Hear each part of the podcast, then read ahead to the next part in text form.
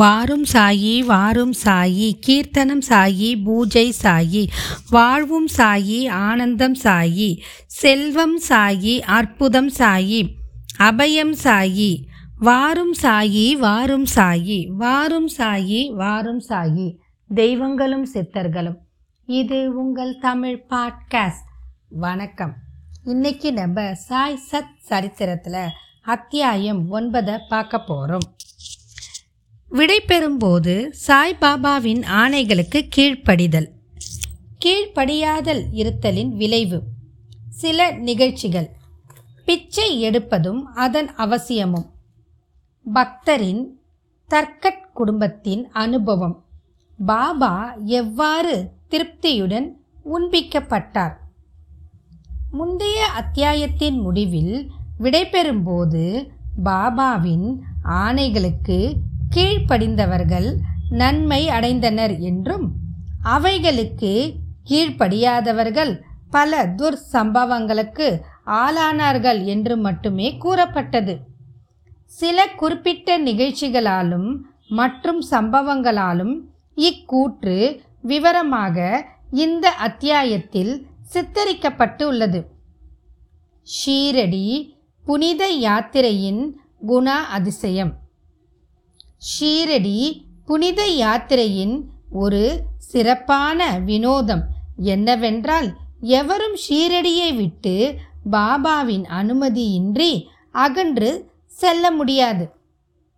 அப்படி செல்வாரேயானால் அவர் சொல்லற்கரிய தொல்லைகளை வரவேற்கிறார். ஆனால் எவரேனும் ஷீரடியை விட்டு வெளியேறி செல்லும்படி பாபாவால் கேட்டுக்கொள்ளப்பட்டால் அவர் அங்கு அதற்கு மேல் தங்கி இருக்க முடியாது. பக்தர்கள் பாபாவிடம் சென்று வந்தனம் செய்து விடை பெற்று செல்ல போகும்போது அவர் சில யோசனைகள் அல்லது குறிப்புகள் வழங்குவார். இந்த யோசனைகள் பின்பற்றப்பட வேண்டும். இவைகள் பின்பற்றப்படாவிட்டாலும் அல்லது விளக்கப்பட்டு இருந்தாலும் அங்கனம் பாபாவின் தூண்டுரைகளுக்கு மாறாக நடந்தவர்களுக்கு விபத்துகள் நேரிடுவது உறுதி. இதை பற்றி சில நிகழ்வு கீழே குறிப்பிடுகிறோம். தாத்தையா கோத்தே பாட்டில். தாத்தையா கோத்தே பாட்டில் ஒரு முறை கோப்பர்காகவ் கடை வீதிக்கு குதிரை வண்டியில் சென்று கொண்டு இருந்தார். அவர் மசூதிக்கு அவசரமாக திரும்பி வந்து பாபாவை வணங்கி தான் கோப்பர்காவ் கடைவீதிக்கு செல்ல போவதாக கூறினார். பாபாவோ, அவசரப்படாதே, சிறிது தாமதித்து கடைவீதிக்கு செல், கிராமத்தை விட்டு வெளியில் செல்லாதே என்றார். ஆனால் போவதற்கு அவருடைய வேகத்தை கண்ட பாபா, சாமாவையாது மாதவ்ராவ் தேஷ்பாண்டே உடன் அழைத்து செல்லுமாறு கூறினார். இந்த உத்தரவை பொருட்படுத்தாது தாத்தையா கோத்தே உடனே குதிரை வண்டியை ஓட்டி சென்றார். இரண்டு குதிரைகளில் ரூபாய் முன்னூறு விலையுள்ள குதிரை மிகவும் சுறுசுறுப்பாகவும் இருப்பு கொள்ளாமலும் இருந்தது. சாவல் கேணியை தாண்டிய பிறகு அது தாறுமாறாக ஓட ஆரம்பித்தது. இடுப்பில் சுளுக்கு ஏற்பட்டு கீழே விழுந்து விட்டது. தாத்தையா அதிகமாக காயப்படவில்லை. ஆனால் சாய்பாபாவின் உத்தரவை நினைவில் கொண்டார். மற்றொரு சந்தர்ப்பத்தில் கோல்கஹார் கிராமத்துக்கு செல்லும்போது பாபாவின் நெறிமுறையை மதிக்காமல் குதிரை வண்டியில் சென்றபோது அதுவும் இதே கதிக்கு இலக்காகியது. ஐரோப்பிய பெருந்தகை. ஷீரடிக்கு ஒரு முறை ஒரு ஐரோப்பிய பெருந்தகை ஏதோ ஒரு குறிக்கோளுடன் நானா சாஹேப்பின் அறிமுக குறிப்புடன் வந்தார். ஒரு கூடாரத்தில் சௌகரியமாக தங்க வைக்கப்பட்டார். அவர் பாபாவின் முன் மண்டியிட்டு பாபாவின் கையை முத்தமிட விரும்பினார். எனவே அவர் மூன்று முறை மசூதிக்குள் நுழைய முயன்றார். ஆனால் அவர் அப்படி செய்வதை பாபா தடுத்து விட்டார். கீழேயுள்ள திறந்தவெளி முற்றத்தில் அமர்ந்து பாபாவின் தரிசனத்தை செய்யும்படி கேட்கப்பட்டார். தமக்கு அளிக்கப்பட்ட வரவேற்பை கண்டு மகிழாத ஐரோப்பியர் ஷீரடியை விட்டு உடனே புறப்பட விரும்பி விடை பெறுவதற்காக வந்தார். பாபா அவரை அடுத்த நாள் போகும்படியும் அவசரப்பட வேண்டாம் என்றும் கூறினார். மக்களும் அவரை பாபாவின் அறிவுரையின்படியே செய்ய வேண்டிக் கொண்டனர். இவற்றையெல்லாம் செவி மடுக்காது அவர் ஒரு குதிரையை வண்டியில் ஷீரடியை விட்டு புறப்பட்டார். முதலில் குதிரைகள் ஒழுங்காக ஓடின. ஆனால் சாஹூல் விஹீர் கிராமத்தை தாண்டியதும் எதிரில் ஒரு சைக்கிள் வந்தது. இதை கண்டு குதிரைகள் மிரண்டு வேகமாக ஓடின. குதிரை வண்டி தலைகீழாக கவிழ்ந்து அந்த பெருந்தகை கீழே விழுந்து சிறிது தூரம் தரையில் இழுத்து செல்லப்பட்டார். உடனேயே அவர் விடுவிக்கப்பட்டார். என்றாலும் தனக்கு ஏற்பட்ட காயங்களை குணப்படுத்துவதற்காக கோப்பர்காங்கவ் மருத்துவமனைக்கு சென்று படுக்க வேண்டியதாயிற்று. இத்தகைய அனுபவங்கள் கணக்கில் அடங்கா. பாபாவின் ஆணைகளுக்கு கீழ்ப்படியாதவர்கள் ஏதோ ஒரு விதத்தில் விபத்துக்கு உள்ளானார்கள் என்றும், அவைகளுக்கு கீழ்ப்படிந்தவர்களோ பத்திரமாகவும் மகிழ்ச்சியாகவும் இருந்தனர் என்றும் எல்லா மக்களும் பாடம் கற்றுக்கொண்டனர். பிச்சை எடுப்பதன் தேவை. பிச்சை எடுப்பதை பற்றிய கேள்விக்கு தற்போது திரும்புவோம். பாபா உண்மையிலேயே அத்தகைய பெரிய சிறப்புடையவராக கடவுளாக இருந்தால் தமது வாழ்நாள் முழுக்க பிச்சை எடுக்கும் வழக்கத்தை ஏன் அவர் மேற்கொண்டவராய் இருக்க வேண்டும் என்னும் கேள்வி சிலரது உள்ளத்தில் எழக்கூடும். இக்கேள்வி இரண்டு நோக்கு நிலைகளில் கருதப்பட்டு விடை அறுக்கப்படலாம். ஒன்று, பிச்சை எடுத்து வாழ்வதற்கு உரிமையுள்ள தகுதியான மக்கள் யார்? வம்சா விபிருத்தி, செல்வம், புகழ் இம்மூன்று முக்கிய ஆசைகளையும் துறந்து துறவை மேற்கொள்வாரே பிச்சை எடுத்து வாழ தகுதியுடையவராவார் என்றும் நமது சாஸ்திரங்கள் பகிர்கின்றன. இவர்கள் சமைப்பதற்கு ஏற்பாடுகளை செய்து வீட்டில் உண்ண முடியாது. அவர்களை உண்பிக்க வேண்டிய கடமை இல்லத்தரசியரின் தோள்களில் விழுகிறது. சாய்பாபா இல்லத்தருமாறும் அல்ல, வானப்பிரத வானப்பிரசத்தரும் அல்ல. அவர் பிரம்மச்சரியம் அனுஷ்டித்த ஒரு துறவி, அதாவது சிறு பருவம் முதற்கொண்டே துறவியானவர். இப்பிரபஞ்சமே தமது வீடு என்பதும் தாமே பிரபஞ்ச ஆதாரமும் அழிவற்ற பிரம்மமுமாகிய பகவான் வாசுதேவர் என்பதும் அவருடைய உறுதியான அபிப்பிராயமும் ஆகும். எனவே அவருக்கு இறந்து உண்ணும் வழக்கத்திற்கு முழு உரிமை இருக்கிறது. இரண்டு, மற்றவை கீழ்கண்ட நிலையின்படி பஞ்ச சுகுணா ஐந்து பாவங்களும் அவைகளின் பிராய சித்தமும் உணவுப் பொருள்களும் சாப்பாடும் தயாரிப்பதற்காக இல்லத்தார் ஐந்து செயல்கள் அல்லது நடைமுறைகளை மேற்கொள்ள வேண்டியதாய் இருக்கிறது. அதாவது ஒன்று, கண்டனி, பொடியாக்குதல், பேஷனி, அரைத்தல். மூன்று, உதக்கும்பி, பானைகளை கழுவுதல். நான்கு, மார்ஜனி, பெருக்கி சுத்தப்படுத்துதல். ஐந்து, சுள்ளி, அடுப்பு பற்ற வைத்தல். இச்செயல் முறைகள் எல்லாம் ஏராளமான சிறிய கிருமிகளையும் ஜந்துகளையும் கொள்வதற்கு ஏதுவாகிறது.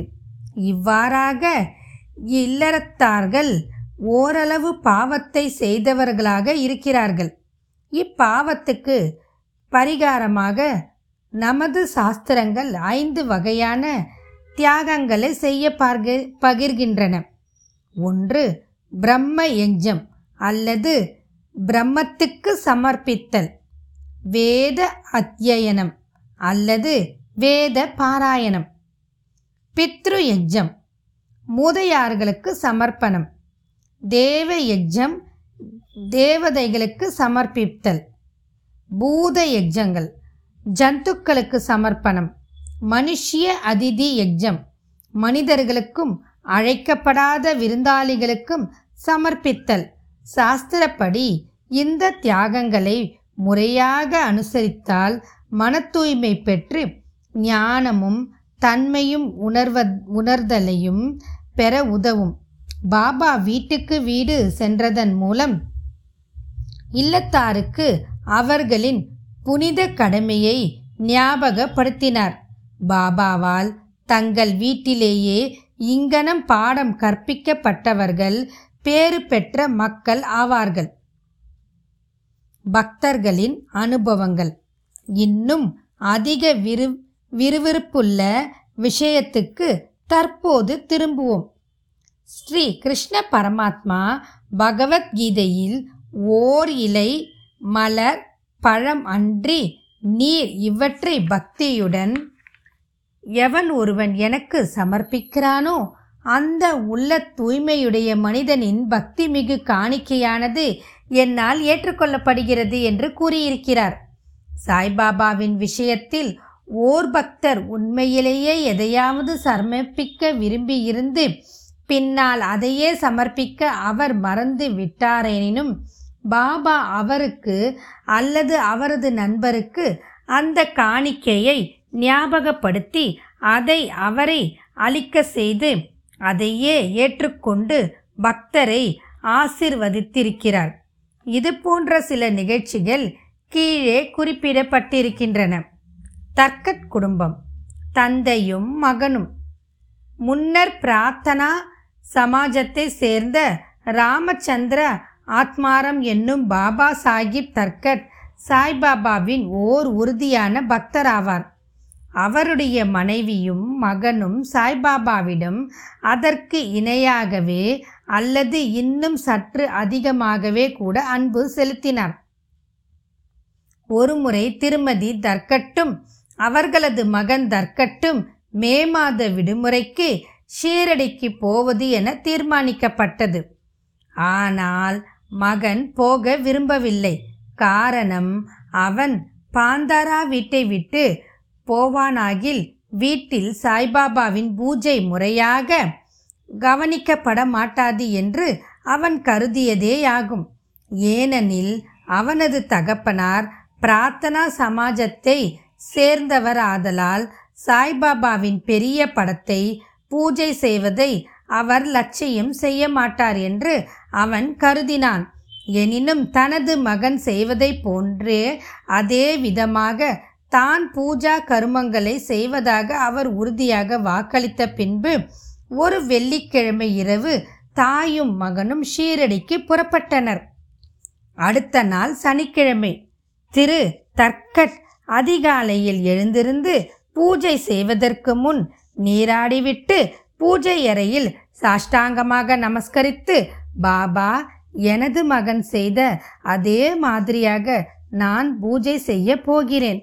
ஆனால் தயவு செய்து அதை ஒரு இயந்திரகதியான பயிற்சியாக ஆக்கி விடாதீர்கள் என்று கூறிக்கொண்டே பூஜை செய்து சில கற்கண்டு கட்டிகளை நெய்வேத்தியமாக சமர்ப்பித்தார். அக்கற்கண்டு பகல் உணவின் போது பகிர்ந்தளிக்கப்பட்டது. அந்த நாள் மாலையும் அதன் பின்னர் ஞாயிற்றுக்கிழமையும் எல்லாம் நலமாகவே நடந்தேறின. தொடர்ந்து வேலை நாளான திங்கட்கிழமையும் நன்றாகவே கழிந்தது. தனது வாழ்நாளிலேயே இம்மாதிரியாக பூஜையை செய்தறியாத திரு தர்கட் தன் மகனுக்கு வாக்களித்தபடி எல்லாம் மிகவும் திருப்திகரமான முயற்சியிலேயே நடந்தேறிக்கொண்டு இருப்பதில் தனக்குள்ளேயே பெருமளவு நம்பிக்கை பெற்றார்.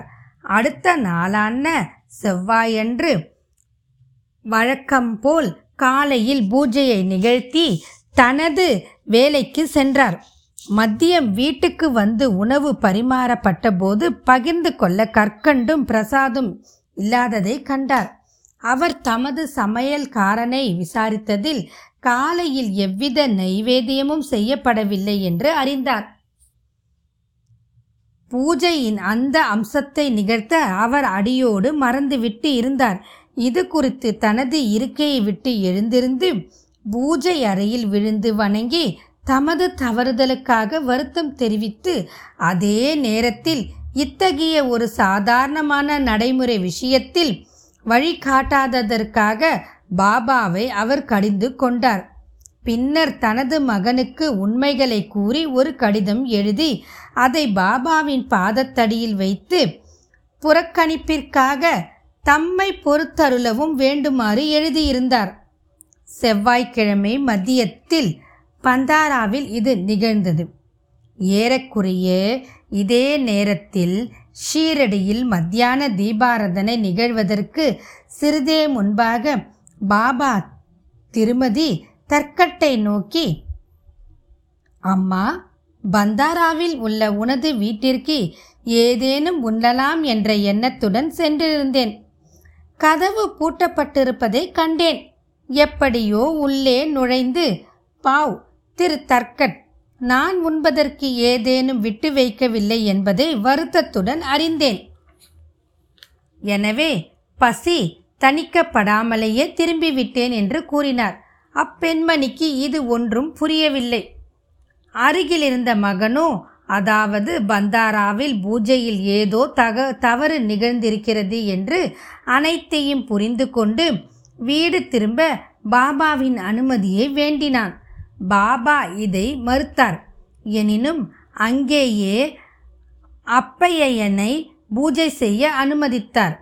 அப்பொழுது ஷீரடியில் நிகழ்ந்த விபரங்களை எல்லாம் பற்றி பையன் தகப்பனாருக்கு ஒரு கடிதம் எழுதி வீட்டில் பூஜையை அலட்சியம் செய்ய வேண்டாமென்று மன்றாடி வேண்டியிருந்தான். இரண்டு கடிதங்களும் ஒன்றையொன்று தாண்டி போய் இருவருக்குமே அடுத்த நாள் கிடைத்தது. இது ஓர் அற்புதம் அல்லவா? திருமதி தற்கட் தற்போது திருமதி தற்கட்டின் நிகழ்ச்சியை எடுத்துக்கொள்வோம். அவள் மூன்று பொருள்களை சமர்ப்பித்தாள். அதாவது ஒன்று, பரித் தயிருடன் வாசனை பொருள்களுடன் கலந்த கத்திரிக்காய், கர்ச்சாயா நெய்யினால் வறுக்கப்பட்ட கத்திரிக்காயின் வட்டத்துண்டுகள், பேடா இனிப்பு கோலா. இவற்றை பாபா எங்கனம் ஏற்றுக்கொண்டார் என்பதை பார்ப்போம். ஒரு முறை பாபாவின் பெரும் பக்தரான பந்தாராவை சேர்ந்த திரு ரகுவீர் பாஸ்கர் புரந்தரே என்பவர் ஷீரடிக்கு தன் குடும்பத்துடன் புறப்பட்டார். பந்தாராவில் திருமதி புரந்தரேயிடம் திருமதி தற்கட் சென்று அவளுக்கு இரண்டு கத்திரிக்காய்கள் அளித்து ஷீரடியில் ஒரு கத்திரிக்காயில் பறித்தும் மற்றதில் காசரியாவும் செய்து பாபாவுக்கு அவற்றை பரிமாறும்படியும் கூறியிருந்தாள். ஷீரடியை அடைந்த பின்னர் திருமதி பந்தரே தனது பரித் கத்திரிக்காய் பதார்த்தத்துடன் மசூதிக்கு சென்ற அதே தருணத்தில் பாபா தமது சாப்பாட்டிற்காக அமர்ந்து கொண்டிருந்தார். பாபா பரித் மிகவும் ருசியாக இருப்பதை கண்டார். எனவே அவர் அதை அனைவருக்கும் பகிர்ந்தளித்து தனக்கு இப்போது கச்சாரியா வேண்டுமென கூறினார். ராதாகிருஷ்ண மாயிக்கு பாபா கச்சாரியாக்கள் வேண்டுகிறார் என கூறி அனுப்பப்பட்டது. அது கத்திரிக்காய் சீசன் இல்லாததால் அவள் குழப்பம் அடைந்தாள். கத்திரிக்காயை எப்படி பெறுவது என்பது தற்போதைய பிரச்சனை. பரித்தை யார் கொண்டு வந்தனர் என்று விசாரிக்கப்பட்டதில் கச்சாரியா பரிமாறும் பணியில் திருமதி புரந்தரே ஒப்புவிக்கப்பட்டிருந்தாள் என அறியப்பட்டது. கச்சாரியாவை பற்றிய பாபாவின் வேண்டுதலின் உட்குறிப்பை அனைவரும் அறிய தலைப்பட்டனர். எங்கும் வியாபித்திருக்கும் அவர் தம் ஞானத்தை கண்ட அனைவரும் ஆச்சரியத்தில் செயல் இழந்தனர். ஆயிரத்தி தொள்ளாயிரத்தி பதினைந்தாம் வருடம் டிசம்பர் மாதத்தில் கோவிந்த் பலராம் மான்கர் என்பவன் தனது தந்தையின் திவசங்களை எல்லாம் செய்வதற்காக ஷீரடிக்கு செல்ல விரும்பினான். புறப்படுவதற்கு முன் திருமதி தாட்கட்டை பார்க்க வந்தான். அப்போது பாபாவுக்கு ஏதேனும் கொடுத்து அனுப்ப வேண்டுமென்று திருமதி தற்கட் நினைத்தாள். வீடு அனைத்திலும் தேடியும் முன்னமே நைவேத்தியமாக அளிக்கப்பட்டிருந்த பேடா ஒன்றை தவிர வேறெதையும் அவள் காணவில்லை. பையன் கோவிந்த் மிகவும் துயர் கொண்ட நிலையில் இருந்தான். எனினும் பாபாவிடம் கொண்டுள்ள பெரும் பக்தியின் காரணமாக அவனிடம் பேடாவை கொடுத்து அனுப்பினாள்.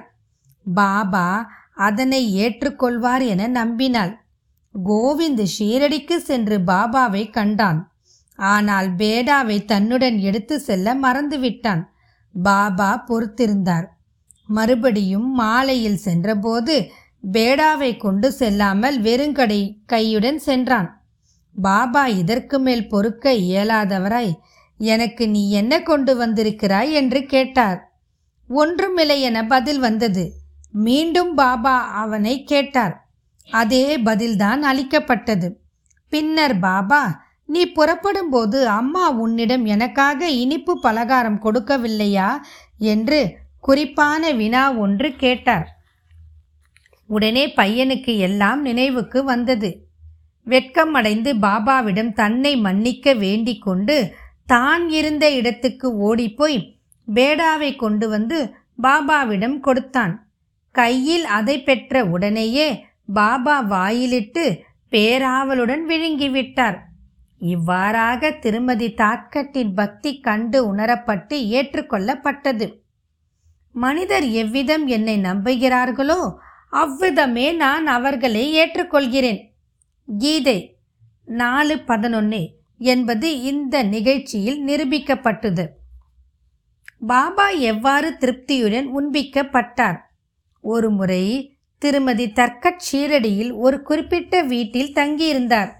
மத்திய உணவு தயாராகி பதார்த்தங்கள் பரிமாறப்படும் போது பசியுள்ள ஒரு நாய் அங்கு வந்து குரைக்கத் தொடங்கியது.